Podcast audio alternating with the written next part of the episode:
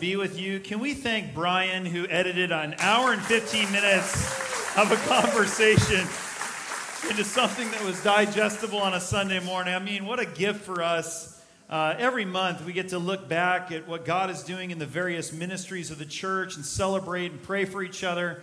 But we took some time to really look back and consider the journey that we've been on together. And I mean, how incredible to think of all that God has done, all the fruit, all the things that have been produced. And let me tell you, this was like unscripted. Not, not just the video, but just the story is unscripted. I mean, by us at least. Like everything that I thought would take place over the last 12 to 13 years did not happen. But the things that God intended to have happen, those things have happened, and they're better than the things that we could have asked for. You know, this is a byproduct of really what our name is. That namesake passage of John chapter 15. Jesus says, I'm the true vine, and you're the branches. Your job is to remain connected to me, to remain, to stay with me, and then I'm going to bear fruit through you. I'm going to make things happen. I'm going to bring that vision into reality that you couldn't drum up yourself, and it is going to be better. And I'm so grateful for looking back and seeing what God has done. But just like Brock was talking about, you know, there's a vision for what's next. There's so much to come. What is the Lord going to do as we remain united with Him and see Him bear fruit in another chapter of this story? And toward that end, we turn the page today. having closed out the book of Hebrews and stepping forward into a new season, this weekend is a time for us to look into the future. It's Vision Sunday. And I can tell you, as the pastor of teaching and vision here at Branches, I'm constantly looking forward to the future. I'm praying into the future. Specifically, I have a time set aside every year in the spring where I'm praying about, Lord, what do you want to call us into? What do you want to form us into as a community? What are we going to teach through? You know, out of that, I'll, I'll come back, I'll go to the elder board. I'll say, look, guys, do you believe that this is where God is leading us? It's a community effort as we discern not, oh, what is Andrew's plans? Boring. What is God's plans for this community? And out of that, what it yielded the last year was that theme of kingdom confidence. That was our framework for the year. Connected to that was a study in Second Thessalonians and the book of Revelation and the book of Hebrews. And, you know, in each one of these books, you get these tremendous views into who Jesus is. You know, we, we see the sovereignty and power of Jesus over all human history in the book of Revelation.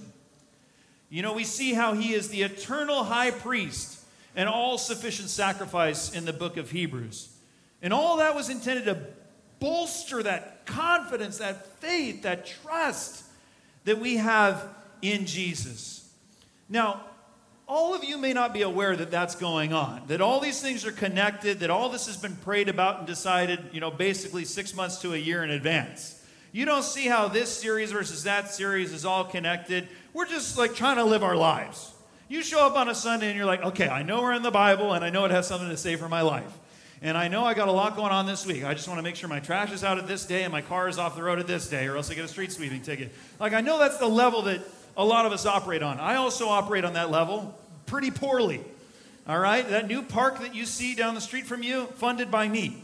And all the street sweeping tickets that I paid for over the last 12, 13 years in this city. I'm really bad at it. So I get that we operate on that level, just like living week to week. And, and some of you, you haven't even been here for the last year. You didn't even go through some of those studies. You, you're listening to the story and you're saying, uh, What happened?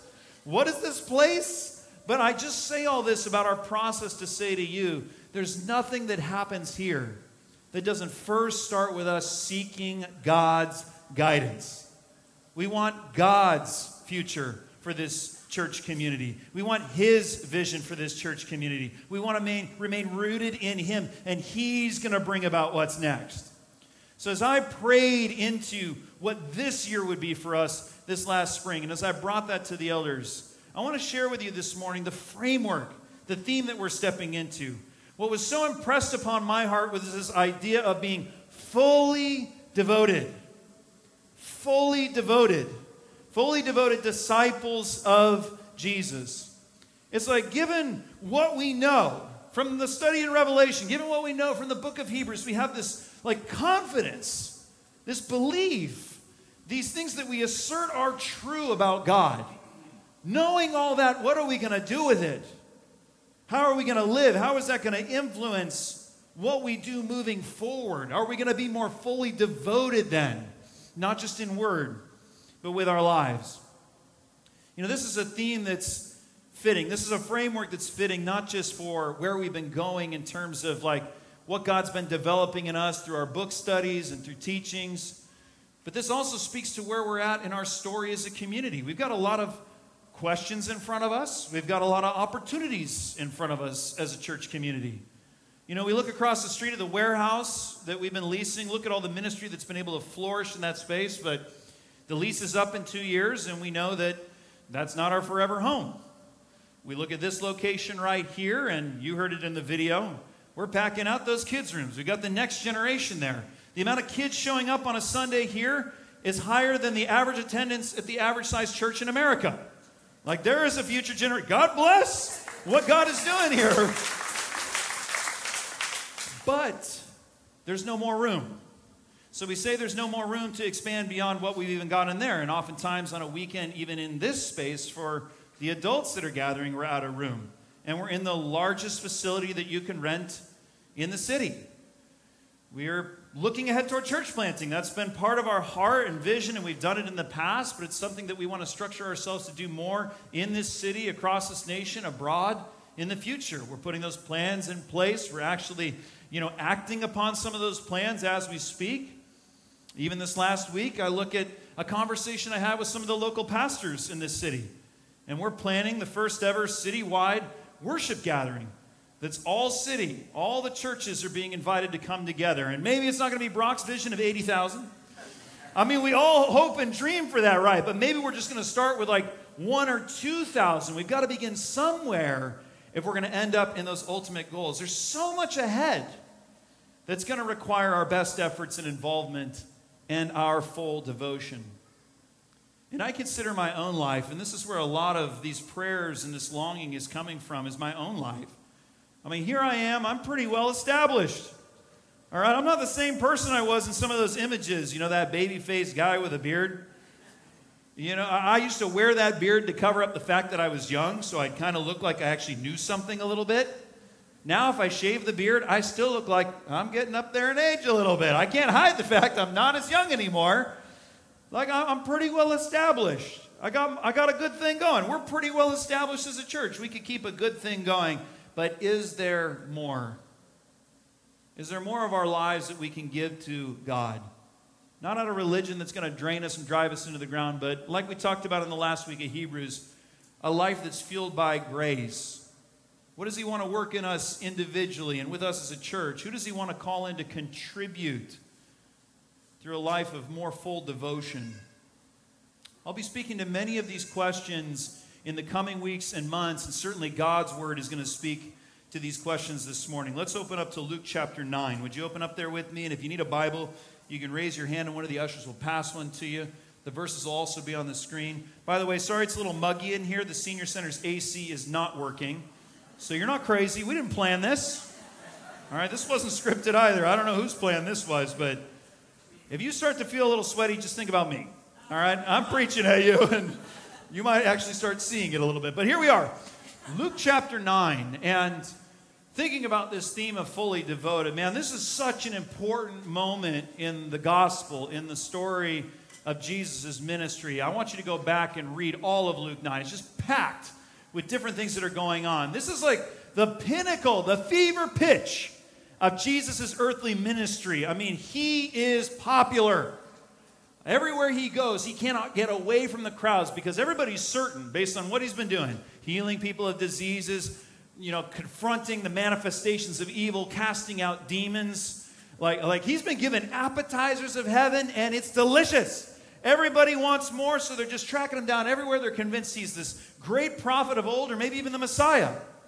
You know, God's promised king that was going to deliver God's people from all their enemies. And at that moment in Luke 9, when his ministry is at its pinnacle, its peak, that's when he starts being clear in his preaching about what his ultimate goal truly is. And yes, he is God's Messiah, and he is here to take out our chief enemy, but it's not the Roman Empire or any, you know, corrupt government of the world. The chief enemy of all humankind is sin and death and it's the eternal judgment that follows our sin. And he has come specifically to go to Jerusalem to die on a cross, to take our place and remove from us the consequences of our sin. That's his goal. And he's starting to talk about it.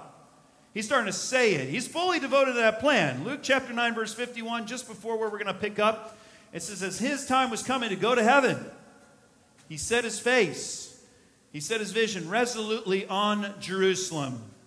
He was fully devoted to this plan to go die on the cross. And he's explaining this. He says it a couple times in Luke 9, and the disciples are hearing, but they're not getting it. I've fallen into this position many times. My wife can attest to it.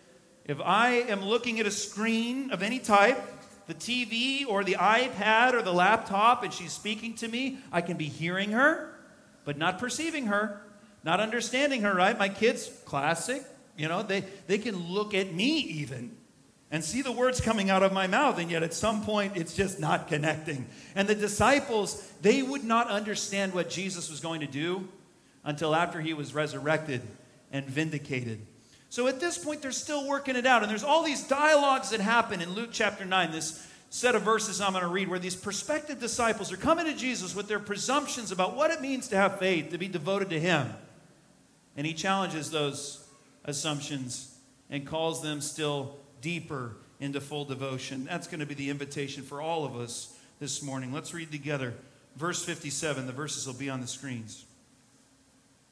As they were walking along the road, a man said to Jesus, I will follow you wherever you go. Jesus replied, Foxes have dens and birds have nests, but the Son of Man has no place to lay his head. He said to another man, Follow me. But the man replied, Lord, first let me go and bury my father.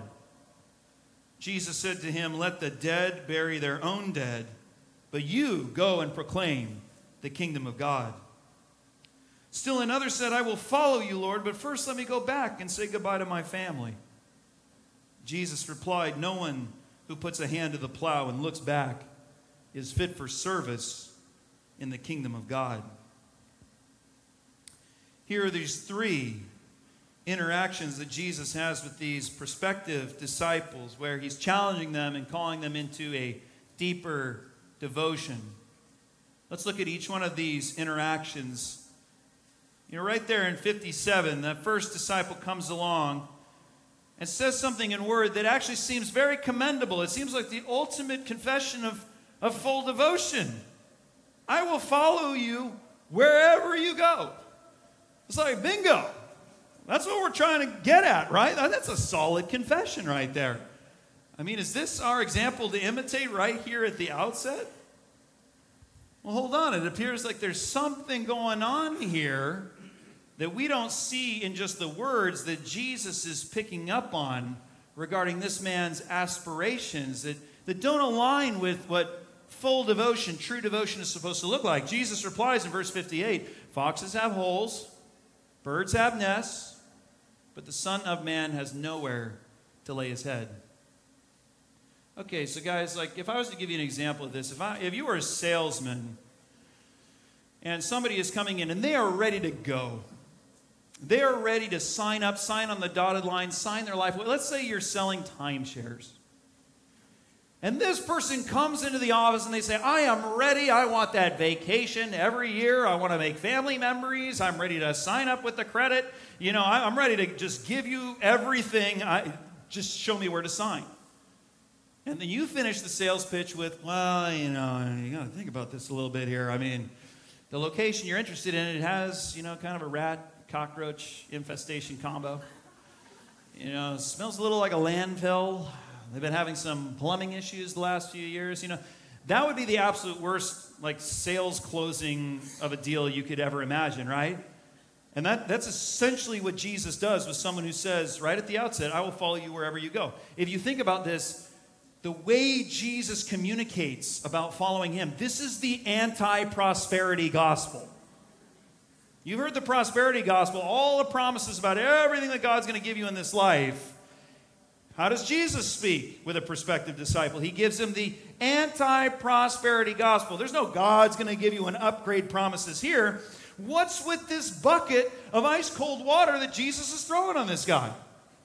It's clear, like I said before, Jesus sees something in this man that we don't just see in the words, he sees the motives. As Jesus is resolutely focused on Jerusalem, this man is coming alongside, and I, I assume he's thinking, man, as Jesus establishes the newly formed government, I want to be an early adopter. I want to be somebody who was there at the beginning so that when we get to the top, I'm a lieutenant. You know, I got the new estate, I've got the position of prominence. But that's not Jesus' plan, that's this man's plan. And Jesus doesn't have much use or affirmation for misguided zeal, even if the words are coming out right. It's like the parable of the soils that Jesus talks about. He says, Look, there's a soil, there's a condition of heart that when it hears the message of the gospel, when it hears Jesus' teaching, it receives that seed in the soil and it shoots out of the ground.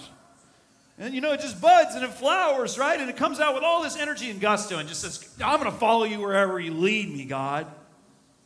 But then the weeds come in and choke it out, and that plant withers.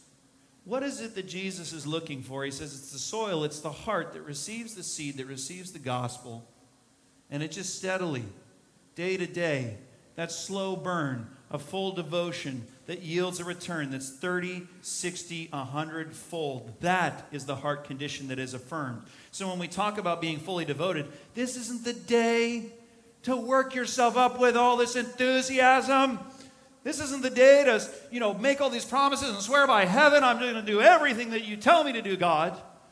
This is the day from a sober spirit to assess the state of our own lives and say, Lord, how may I more wholeheartedly give my devotion to you? Because sure, this man was zealous and he was fully devoted to his own gain. He was zealous, he was fully devoted to what? To his own gain. And he was going to use Jesus as a platform to get more for himself. Jesus says, man, full devotion means trading our gain for God's. That's my first point this morning. Being fully devoted means trading our gain for God's. Foxes have holes, birds have nests, but the Son of Man has nowhere to lay his head. Jesus says, You want to follow me? That's where I'm going not toward my own comfort. I'm going to give myself in service to God and ultimately in service to you, in service to other people. I've given up a home. What a powerful message this is in America, whose overt dream it is to own a home. You know, I know that you know what we're about here is life, liberty, and the pursuit of happiness, but it, like in parentheses, that means own a home, right? It's life, liberty, and the pursuit of happiness, and then it's and at some point I will own a home. That is the American dream. It's a home. That is not the Christian dream. The Christian dream is not the American dream, and oftentimes those two things are at odds with each other. I think about my own home that I will own in 26 years. if I make payments consistently and I don't refinance it a thousand times, then people will tell me, the bank will tell me, I now own it. That is, if I pay my property taxes on it, which are high in California. You know, I won't go there too much. It's taxes, California. No, I'm just saying, it's a lot. So even if I pay it all off after 30 years, if I can't keep up with the taxes, it still gets taken away from me. It gets repossessed. But let's say I can pay the taxes. I pay the mortgage, I pay the taxes and I'm living into it in, in my senior years, but what if my kids have to move me out because I can't take care of myself in it? I go senile. Then it's not mine anymore, but let's say I keep my wits, which is suspect. We're not sure, all right? It's a touch and go right now. Er, early signs, not good.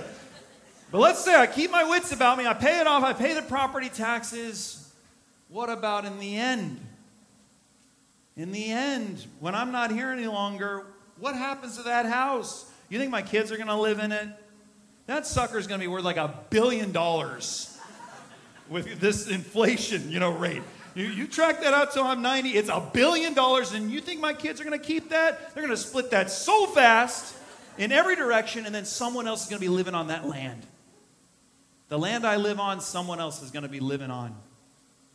Whatever I thought was mine is not to be mine any longer. Rent or own, we are all renters. We are all wanderers traveling through this land. Home or not, that's not what this is about. The point is, if my dreams are here, if my American dream is to own that, then it can never come true. If your dreams are here, they can never come true because even if they come true, you can't keep them true. Everything that we gain, we will lose. But God says, I have something better. I want you to long for something better. I want you to gain something greater, something which is lasting, a bigger dream than the dreams of this world. It starts with giving up our gain for God's. A second disciple differentiated from the first. He's, he's actually approached by Jesus, given the invitation we're all given in verse 59 follow me. That's the invitation. It doesn't matter if you've been in church, you know, just today. You worked up the energy, you're finally here. That's the invitation to you. Jesus is, God is welcoming you into relationship. He has a plan for your life. Follow me. Be fully devoted to me, even if you don't know what that looks like right now. And this individual's response seems reasonable. He replies, Lord, first let me go and bury my father. But Jesus seems uncompromising in his invitation. Verse 60, he says, Let the dead bury the dead, but you go and proclaim the kingdom of God. Now, I agree. If you have this impression that this seems a little bit insensitive to us, that Jesus would ask this guy to just leave the body of his father out in the open, to just go and preach the gospel, that just seems a little bit off. That just seems a little bit odd. But for context, it's highly unlikely that this man's father had just died at this moment that he's being asked by Jesus to, to follow him. You know, circumstances. No, what's more likely is this, this, man had an elderly father who was getting up there in years, and he can read the writing on the wall, and he says, You know, I have this obligation to my father, and he's going to pass on the estate. Let me stick around until that's all concluded, and then I'll follow up with you, Jesus. I'm saying this prospective disciple likely had a five year plan in place, and that plan included Jesus, but he just penciled him in at the end. Now, Jesus knows the heart of the matter. He knows that there's always some noble aspiration ahead of us that can become to us our next goal. So, by the time this individual got through that five year plan, a lot of other good and noble and aspirational goals will have presented themselves to fill up enough uh, time for 50 years. And then he's going to get to Jesus. He'd get to his faith. He'd figure out this whole church and spirituality thing. Before you know it, this man's excuse to wait around to bury his father becomes an excuse that carries him all the way till his son is burying him, and he never got to it. Being fully devoted means giving God the priority. Giving God priority. Where is God in the plan of your life? Is he last? Is it we make the five year plan and then we think, I better check in with God and have Him stamp this. You know, I got it all worked out. This is a master plan of what I'm going to do. And now I need God to consecrate this and call it holy. So let's pray real fast that God will bless what we've already decided to do. Is He last in your five year planning, 10 year planning, one week planning process?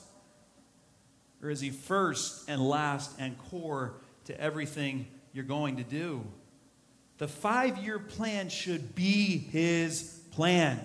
It's all his plan. Full devotion means giving God priority. Finally, we have the third disciple who stated intentions to follow. They're there and more tempered than the first disciple. Verse 61 I will follow you, he says, but first let me go say goodbye to my family. And this seems like a noble thing to do. I mean, for real. The Bible tells us we've got commitments to our family we need to honor. Somebody who doesn't take care of their own family is called worse than an unbeliever in 1 Timothy chapter 5. In 1 Timothy chapter 3, it says, If we can't care for our own household, what makes us think we can do anything for anyone else in the world? So like, there's this value for taking care of our family and being committed there. But it seems like this is hard to interpret because the Bible is at odds with what Jesus is saying, at least superficially, and it can be hard to interpret. We're like, man, it says this, but Jesus is saying that. Which one is it? Now, I don't think anything Jesus is saying here is meant to displace anything else that's said in the Bible. We need to understand again the context that many who chose to follow Jesus in the time of Jesus, and maybe some of you in your own lives, they were derided. you know, they were disconnected as a result from their families. There wasn't this massive established church or faith that they were choosing to be a part of when they were choosing to be a part of this band of disciples with Jesus. You know, they would often have to give up, you know, national allegiances and the religious traditions that they were brought up in and their family traditions. And so immediately when they would choose to follow Jesus, they would be labeled both an enemy of the state and they would be excommunicated from their family which would mean they didn't have the inheritance, which would mean they wouldn't have their livelihood. That's why Jesus has to promise, like, hey, if you lose a father or a mother, you lose a brother or a sister, a livelihood, income, and estate that's going to be in your future, if you lose it from me, you'll get it a hundredfold in the kingdom of God, and that with salvation. So the disciples needed to know full devotion means all these other allegiances to nation, to religious tradition, to family tradition are to be set aside. Being fully devoted means single minded service. If the nation, if the family tradition contradicts God, there's no looking back, there's only forward in His kingdom. Man, as I was thinking about and praying about this year and what the Lord would lead us through, I didn't have the words fully devoted. I couldn't put words to it, I was struggling. But what was coming to mind was that image the Lord kept bringing that to mind the hand of the plow, not looking back, so that we can be fit for service in the kingdom of God. That single minded service, eyes ahead. And that's what I want to grow toward. I don't want to be half hearted, guys. I don't want to give 10% or 20% or a respectable 51% of my life to God at the end of my life. I don't want that to be the assessment.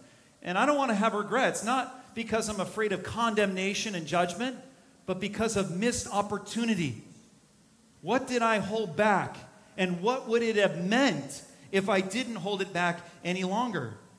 So, friends, I don't want to live somewhere between the American dream and the kingdom dream. You know what I mean? I don't want to live somewhere between the American dream and the kingdom dream. I don't think there is somewhere to live between those two things. I don't want to live somewhere in between my five year plan and God's will. Because I don't think there is a place between those two things. I don't want to live somewhere in this compromise of my allegiances to the world and ultimately my allegiances to the kingdom of God because I don't believe those two things can coexist. We'll be double minded in everything we do. I want to give everything to Jesus. I want to place everything on the table. I want to have my hands open, willing to be released. His dreams, His will. That's full devotion as we consider this call that we're stepping into that doesn't just encapsulate today, but encapsulates much of where we're going, I want us to actively respond. A lot of times on this Sunday, I'll ask you, hey, let's actually stand. And let's stand this morning right now as we respond to this message. Because there's a greater level of devotion that can be called forth in all of our lives. Again, not fueled by religion, we're going to grind this thing out, but fueled by God's grace, the opportunity before us. And I'd like you to do something that we do at the end of service, every service. I'd like you to open your hands in a posture of this openness to God and what He would want to show us and what journey He would want to take us on individually and as a church community in the weeks and the months to come. Would you pray with me? Heavenly Father, we're longing for that deeper devotion. Would you map out territories in our heart that haven't yet been fully discovered or fully offered over to you. Lord, before we take any ground and territory in this world, we're asking that you take ground and territory in us. Lord, with the work that gets done this next year, empowered by your Holy Spirit, lead us to say in another year's time that we are more fully devoted. We've entrusted more of our life to you. Lord, not seeking our own gain, increasingly seeking your gain. Anything we gain in this world, we lose. Anything we gain in your kingdom goes on into eternity. So, Lord, help us to say at the end of this year that we're giving you the priority. Whether it's our one year plan, our five year plan, our 10 year plan, Lord, is it your plan? It's not just for people on a church staff to say, oh, it's it's your plan that we're going to live for. It's every single one of us, Lord. Your will through our lives. Would we submit our planning to you? That That you'd be the first and the last, you'd be the core, you'd be the plan, whatever it is. Lord, that we'd have that single minded service to you. That we'd be so laser focused, longing for you and what you would want from us. Lord, if something is presented to us that's at odds from our nation, if something's presented that's at odds with the tradition we grew up in, the family that we come from, we set it aside because we want what you want. We're fully devoted and nothing even comes close, and there's no question who we're following. We're going to follow you, Lord. Deepen that for us. Deepen that for us today, this month, this year. And Lord, as we ask for these things, prompted just to ask the question what is what's taking our attention away from that single-minded service? Ask the lord in your own heart what what are you looking over your shoulder at? What's taking your gaze away from the, the plow the work that god is calling you into? What's distracting you he said, No one who looks back is fit for service in the kingdom. We're to have that single minded devotion, but maybe it's some gain in the world. Maybe it's some allegiance and tie you have to the world. Maybe it's some other plan that you wanted to put into place that you haven't even submitted before God. What's, what's taking your attention away? Just consider that for a moment. Lord, reveal that in these moments.